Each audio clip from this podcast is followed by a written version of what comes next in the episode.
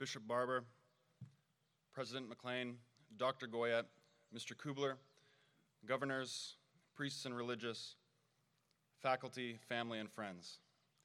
It is my privilege and great honor to deliver this address on behalf of my beloved friends and classmates, the class of 2020.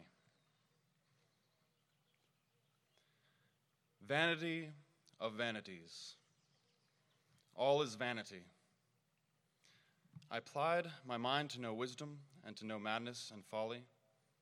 I perceive that this also is but a striving after wind. For in much wisdom is much vexation. We began our time here with these encouraging words. And in the coming months, we found that Solomon was not kidding. Surely all of us have known vexation in this pursuit of the beginnings of wisdom, and surely all of us, in varying degree, have known madness. And I'm sure, uh, I know, that some of us have even conjured up some conversation with folly as well. But hopefully now, we can all respond to the above passage from our first theology reading with the characteristically playful and penetrating words of Socrates from our final seminar reading. That would have been a fine thing to say if madness were bad, pure and simple. But in fact, the best things we have come from madness when it is given as a gift of the God. The decision to come to this school seems mad to many people unfamiliar with it. But I think we would not have so many return from around the country for this formality if we did not hold it somewhere deep in our souls as a precious gift from God. This community is a part of us, and though we've moved beyond its physical location, we are still very much a part of it. That is, if we keep it close in our minds and hearts. How unique is it that our graduation is not so much a farewell, but a reunion? Graduation, I think, is a celebration not so much about what we've accomplished, but of who we become.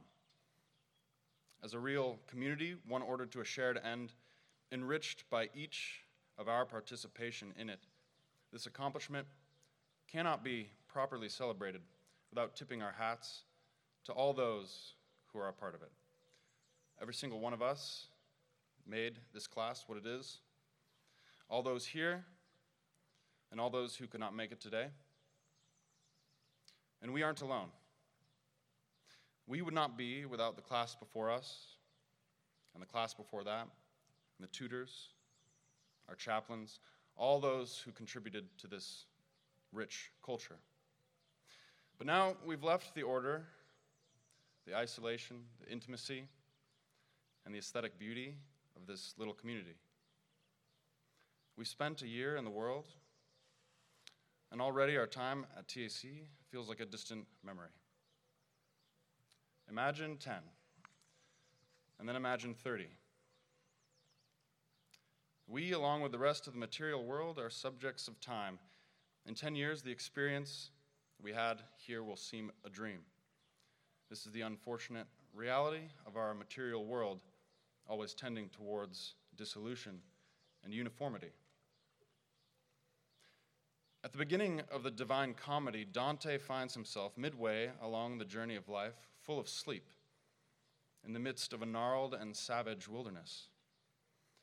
If it can happen to Dante, friends, it can happen to us. What then, in light of our education here, have we become? If it is worth celebrating, it is worth preserving and nurturing. We're rational animals. We have immaterial souls.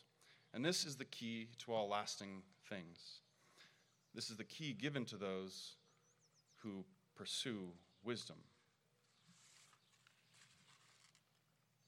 We learned in senior natural science that a distinctive trait of a living thing is that it actively resists disorder and decay.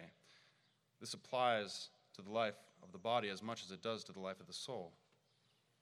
In the same way that the material tends towards dissolution and disorder, the fallen soul tends towards what is lukewarm and mundane. This is Adam's curse. With every breath, with every thought, with every prayer, we must resist this. We must labor to be beautiful. We must, as Aristotle says, strain every nerve to live by that which is best in us. In this striving, our time here will not fade, it will not dissolve, it will not have been in vain. In this pursuit and love of truth, we become something more than mortal. Our education was not about teaching us what to think, but how to live. So, how ought we to live? What does the life of the fledgling philosopher look like? No matter where we find ourselves now, we've all been thrust out of our warm little nest into the battlefield for truth. We've left our community for a world obsessed with appearances rather than understanding, a world dominated by mediated virtual experience rather than intimate human experience. What it means to be human is in danger of being lost on us. It would be shameful and sad if we, who made movements towards the mouth of the cave, were to scurry back down into its depths. We are not to lose our humanity to despondence or fear. We are not to spend our lives prodding and snapping at one another in some social media thread. We are not to forget what it is to wake up on a crisp and perhaps foggy morning and look up and see that white cross on that hill and see the familiar figures rushing off to Mass. We are to greet every day with a sursum corda and encounter every single individual we meet in this world with the same love that brought the universe into existence. And if we do not, we allow ourselves to be disturbed and prevented from loving the truth and one another. We mustn't let the world disturb our souls. And we mustn't tread lightly when it comes to truth. If we are to make any descent back into the cave, it should be to rouse the others at the risk of ruffling a few feathers, I'd like to draw from the wisdom or madness, depending on how you take it, of a most saintly and controversial character. If the character provokes some disagreement, I hope that at least my point will be salvaged. I quote There is no knight errant who is not in love, said Don Quixote. Whether or not you think Don Quixote was simply misguided or utterly and harmfully insane, I think he offers us invaluable insight into the spirit with which we ought to approach our lives as true lovers of wisdom. We must be noble minded, courageous, and to be these things, we must be madly in love. The noble minded man lifts the minds of others from the profane to the sacred. The courageous man loves so much that he is willing to die for what he loves, though he is a madman as far as the coward is concerned. You see, to be noble minded and courageous is to be one who is madly in love.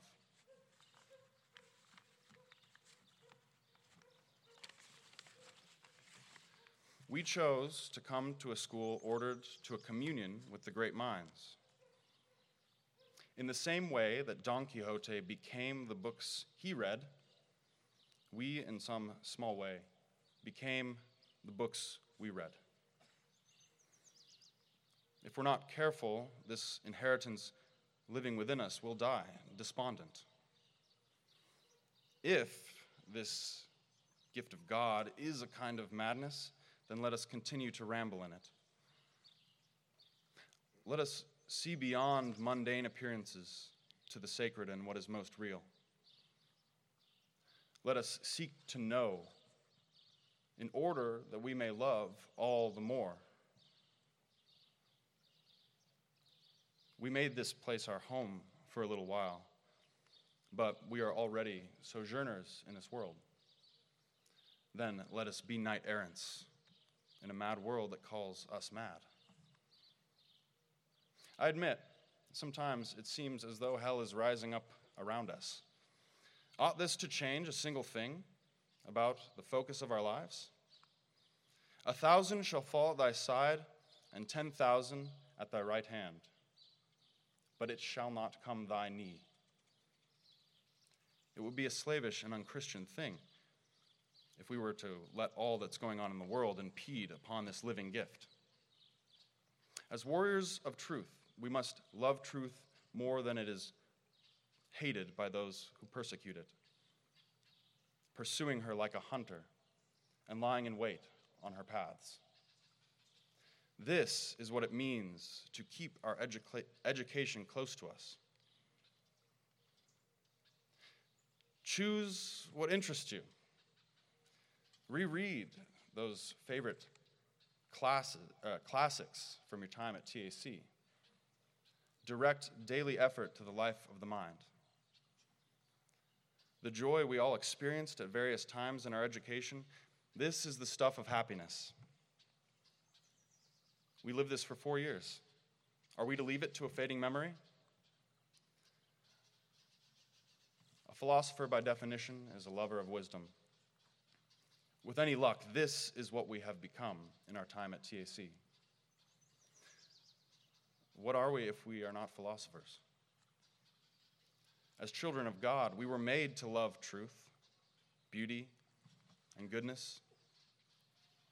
And if in this life we do not pursue this to its end, then we have fallen short even of the title man or woman.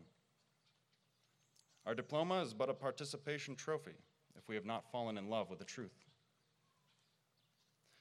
To truly graduate this place is to be welcomed into the community of those who love. Our school proposes to give us the beginnings of wisdom. The book of Proverbs tells us that the fear of the Lord is the beginning of wisdom. Not fear as in terror, or even merely fear of punishment, but rather that same fear that a good child has for his father. It is awe, exuberant admiration, and ardent love. If our time here at Thomas Aquinas College has provided us with anything, I sincerely hope that, is, that it has enkindled in us the fire of his love. May we spend our lives stoking and fanning that flame. Thank you.